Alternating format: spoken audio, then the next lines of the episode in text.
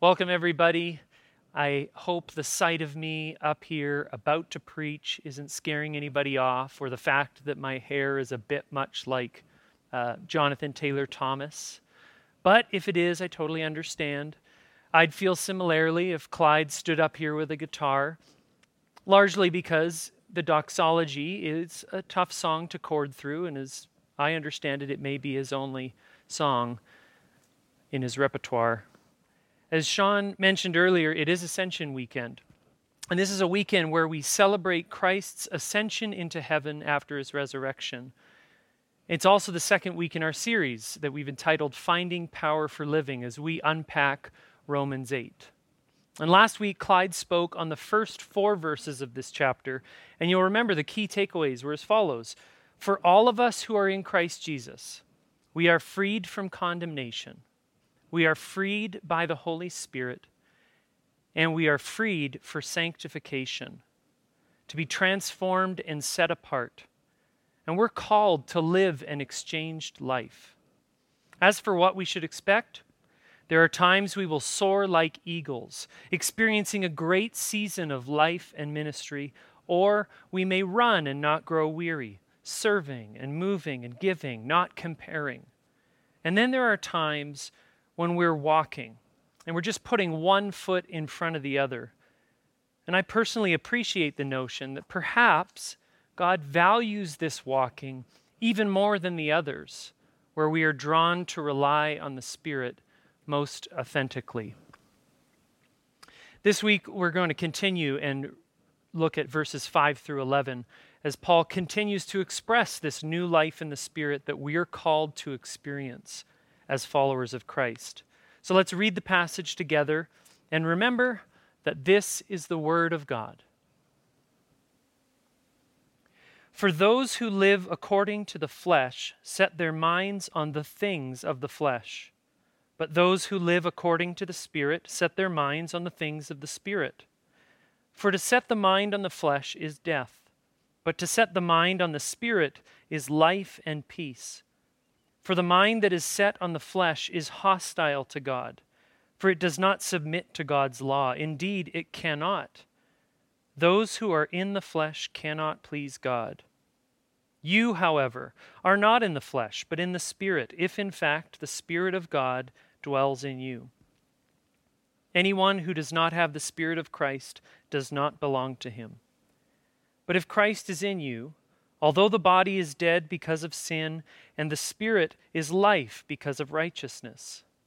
If the spirit of him who raised Jesus from the dead dwells in you, he who raised Christ Jesus from the dead will also give life to your mortal bodies through his spirit who dwells in you.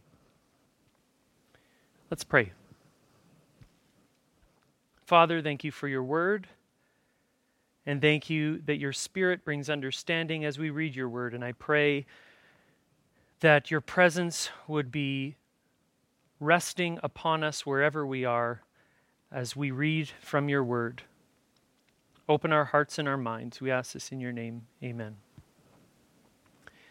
So, this weekend, I want to focus on three questions that I think will be helpful for us today when looking at this chapter and fair warning, they may seem elementary, yet this is, in my opinion, one of the hardest things to embrace in the Christian life.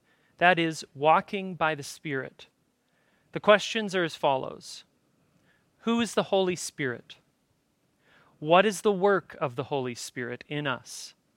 And how can we get in the way of that work? So let's look broadly at the first question Who is the Holy Spirit? Well, first of all, the Holy Spirit is obviously critical to our lives as followers of Jesus. If Paul is saying in verse 9 that anyone without the Spirit doesn't belong to Christ, the Holy Spirit is divine. He is a divine person in the Trinity. And Jesus commissions his disciples, including us in Matthew 28 19. Go therefore and make disciples of all nations baptizing them in the name of the Father and of the Son and of the Holy Spirit. Paul also names the Trinity in his benediction at the end of 2 Corinthians. He says, The grace of the Lord Jesus Christ and the love of God and the fellowship of the Holy Spirit be with you all. We see the Holy Spirit present at creation, hovering over the face of the waters in Genesis 1 2. And in Psalm 139, David asks, Where shall I go from your Spirit? Just as we use metaphor to describe the Father or the Son, like rock or fortress or lion, metaphors are used to describe the Spirit as well. And the most familiar are probably wind or fire, and I'm assuming that's familiar for everyone, not just those of us that have Pentecostal roots. But that being said, the Holy Spirit is a divine person and therefore has personal attributes. And we want to be wary of depersonalizing the Holy Spirit by over focusing on those metaphors. 1 Corinthians 2 10 and 11 shows that the Holy Spirit has intellect. And later on in chapter 12, verse 11, he shows that the Holy Spirit has a will, and perhaps most convincing to us, or at least to me. In Ephesians 4:30, it gives us proof that the Holy Spirit experiences emotion. In that verse, Paul writes to the Ephesians, Do not grieve the Holy Spirit of God, by whom you were sealed for the day of redemption. Now, this being Ascension weekend, it's actually a great time to be examining the Holy Spirit after giving the Great Commission, Jesus ascended to heaven, exalted to the right hand of the Father. And so we have Christ coming down to earth in humility and the ascension as one of triumph and glory. Christ accomplished what he came to do. The job that was necessary for our salvation was finished. And yet, the ascension leads the way to two key outcomes. First, the disciples didn't sit staring at the sky for that long, they had a little nudging. Instead, they set off to do the work that had been set out for them. And secondly, the ascension did not mean Christ was now or is now distant or absent from the world, but rather that we as believers can also be exalted by his Spirit within us. And Jesus spoke to this in John 7 39. Now, this he said about the Spirit, whom those who believed in him were to receive. For as yet the Spirit had not been given, because Jesus was not yet glorified. And later in John 16, Jesus shockingly tells the disciples that it's better if he leaves so that the Spirit can come. He said, Nevertheless, I tell you the truth, it is to your advantage that I go away. For if I do not go away, the helper, helper will not come to you. But if I go, I will send him to you. Can you imagine how crazy this would have sounded to the disciples? They'd been following Jesus each and every day. They've seen his miracles and they've heard his teaching. His life has altered the course of their lives forever. And I think it's fair to say that they know it. And yet he's saying, that it's best if he leaves so that this helper, the Spirit, can come. Returning to our text for today, the three persons of the Trinity are included in verse 11, but they're in there twice. Verse 11 reads If the Spirit of Him who raised Jesus from the dead dwells in you, he who raised Christ Jesus from the dead will also give life to your mortal bodies through his Spirit who dwells in you. Fleming Rutledge, an Episcopal priest, uh, a teacher, and an author, points out the significance of this repetition in her book, The Crucifixion.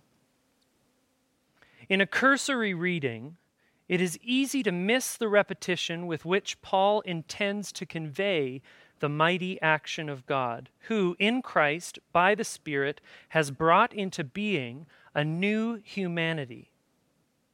This is the great set of events that bestows upon us nothing less than the righteousness of God for the living of our lives. Meaning, everything has changed. The work of Christ on the cross has changed our outcome. And it is in that reality that we, as followers of Jesus, live. But to live that way is impossible on our own. There is only one way we can do it, and that is through a life lived by the power of the Spirit. Which brings us to our second question What is the work of the Holy Spirit in us? If I were to ask my kids what they know of the Holy Spirit, first up, they would likely sing a song back to me about the fruit of the Spirit. And it's a song that they sing at school. Uh, I think they've sung it here on the weekends or at summer camp. And it's a very helpful song. It points out what the fruit of the Spirit is and what it isn't.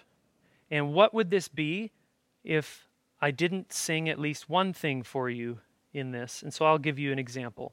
It sings like this The fruit of the Spirit's not a coconut. The fruit of the Spirit's not a coconut.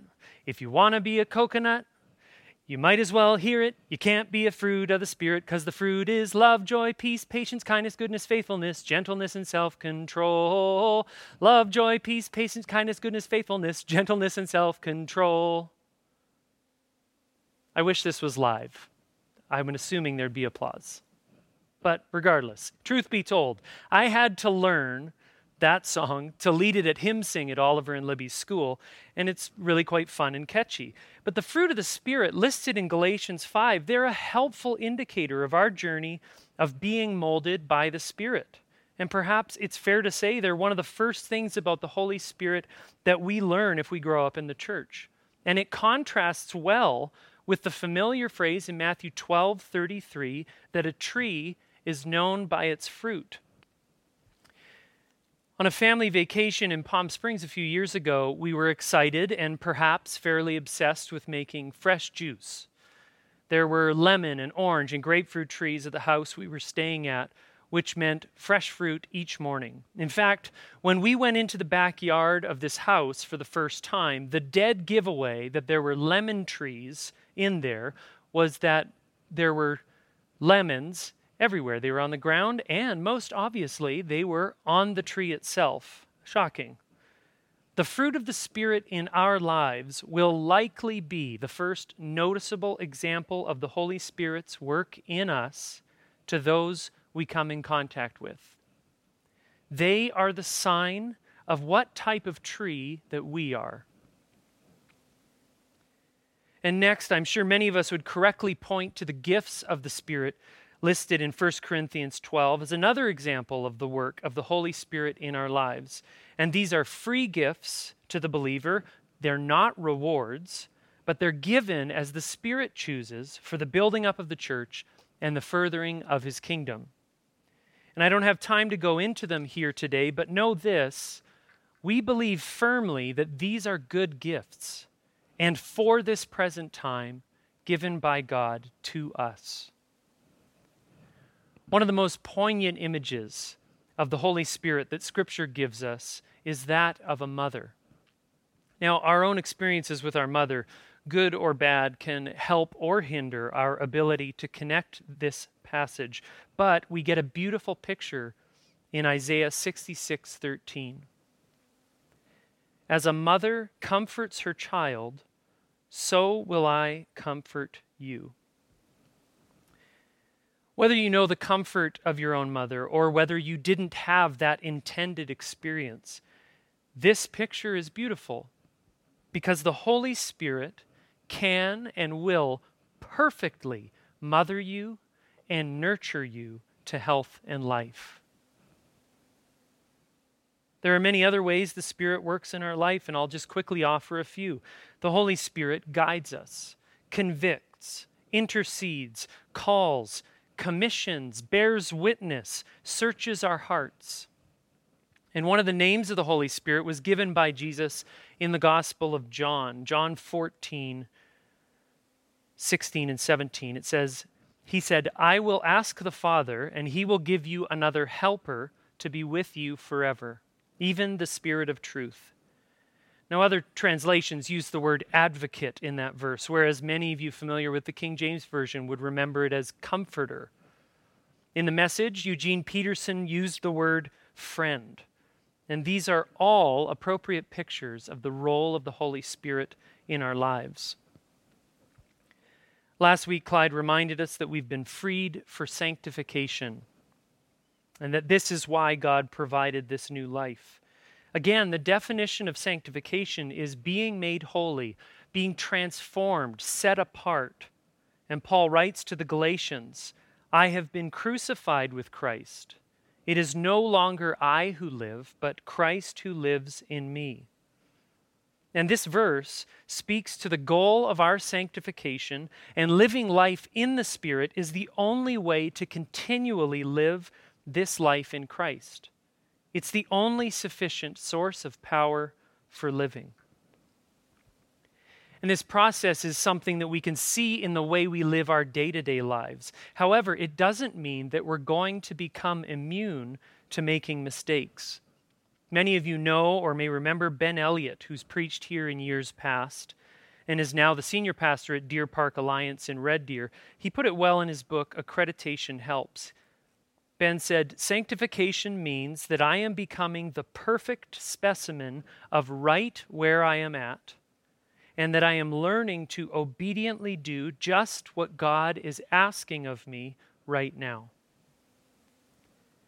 This process of becoming holy is us moving towards the actual standing of holiness that we have before God because of Christ's death and resurrection.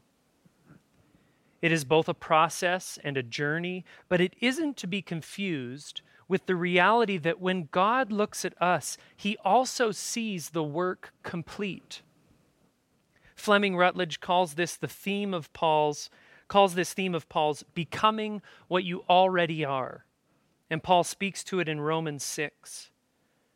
But present yourselves to God as those who have been brought from death to life.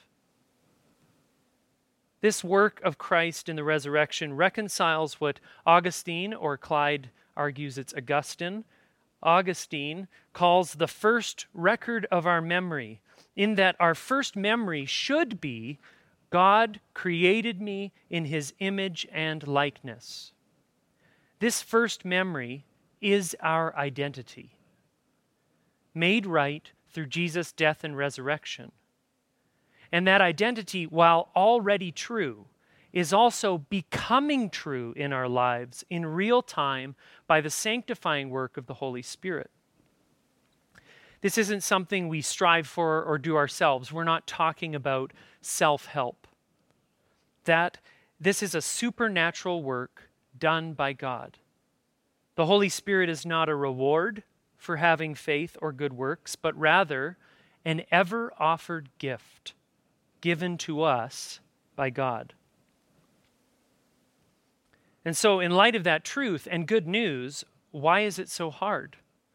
Why do I wake up in a day and seem to stumble through, not coming close to experiencing that reality? Well, let's look at our final question How can we get in the way of the Holy Spirit's work? Whereas this is definitely not self help and is purely the work of the Holy Spirit in our lives, we do have a role, and namely, our role is to be willing. Be willing to continue to fix our eyes on Christ, who set our standing and identity before God. It's, it's truly already complete. And in light of that, our role is to be willing to submit to the work of the Spirit daily. And again, not in a try harder type of way, but perhaps almost a try less way. Choose not to rely on our own will to do right and completely surrender to God's ever offered gift. And our text today speaks to that tension in verse 5 and 6. For those who live according to the flesh set their minds on the things of the flesh. But those who live according to the Spirit set their minds on the things of the Spirit. For to set the mind on the flesh is death, but to set the mind on the Spirit is life and peace. When Paul says the word flesh, he isn't speaking of the human body. We aren't Gnostic. We don't believe that our physical bodies are evil. Rather, he's speaking to our sinful nature in opposition to God. This is something we will constantly wrestle with in our lives until Christ's return. Paul himself shared his frustration with this reality. He said, I don't understand my own actions. I don't do what I want to do, and I do the very things that I hate. And the flesh is something we actively have to turn from as we submit to the Spirit's work each day. And like I said earlier, we will not be perfect in this. But by the Spirit's power, we can put one foot in front of the other. In Acts 7, Stephen showed that we can actively resist the Spirit in our lives. And Paul calls the Galatians foolish for ignoring or refusing the Spirit by returning to the law, even though they'd already once accepted grace. We can quench the Spirit's work in our lives. And Isaiah 63:10 shows that we can grieve the Spirit, which, as we read earlier, Paul implores the Ephesians not to. The flesh is always the problem. Sin, our innate leaning to follow our own way, it works in direct contradiction to life in the Spirit. And Romans 8 makes it clear that the flesh and the Spirit are in direct opposition to one another. And dealing with the flesh is constant. We can and will grow in Jesus by the power of the Spirit, but until He returns and the kingdom of heaven comes down, the flesh will always be a part of our experience. Let me give you an example from my own life. Uh, some of you might be aware that I grew up in a charismatic church, a church that genuinely desired God in real, tangible, and miraculous ways. And truthfully, I wouldn't be the pastor or the musician that I grew to be if not for that experience. And I was given a gift in those years that until more recently I, I, actually wasn't very willing to recognize. And the problem as I saw it, but now have words for it, was that the emphasis was on a charismatic experience of the Spirit above all else, with less to say about the often slow journey of sanctification or the Spirit's work that is less sensational on the surface. At the same time, my church was struggling in almost every possible way, and there was a lot of dissension, and sadly, the church split. And shortly after that, in my early teens, I had a less than stellar experience of praying at the altar, surrounded by people praying for me to receive the gift of tongues. And even before I go any further, I want to say very clearly I firmly believe in the gift of tongues for today. However, the emphasis that was placed on this specific gift was almost too much to bear for me as a young teen. I felt I was missing something critical to my life as a Christian, and no matter how hard I tried, I couldn't get it. And that led to a feeling that something was wrong with me.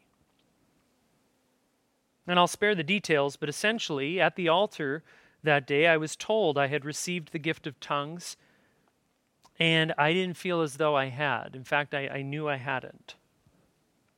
And that experience, again, mixed with powerfully authentic moments of grace in my formative years, that experience put a bad taste in my mouth, and I became wary about gifts of the Spirit.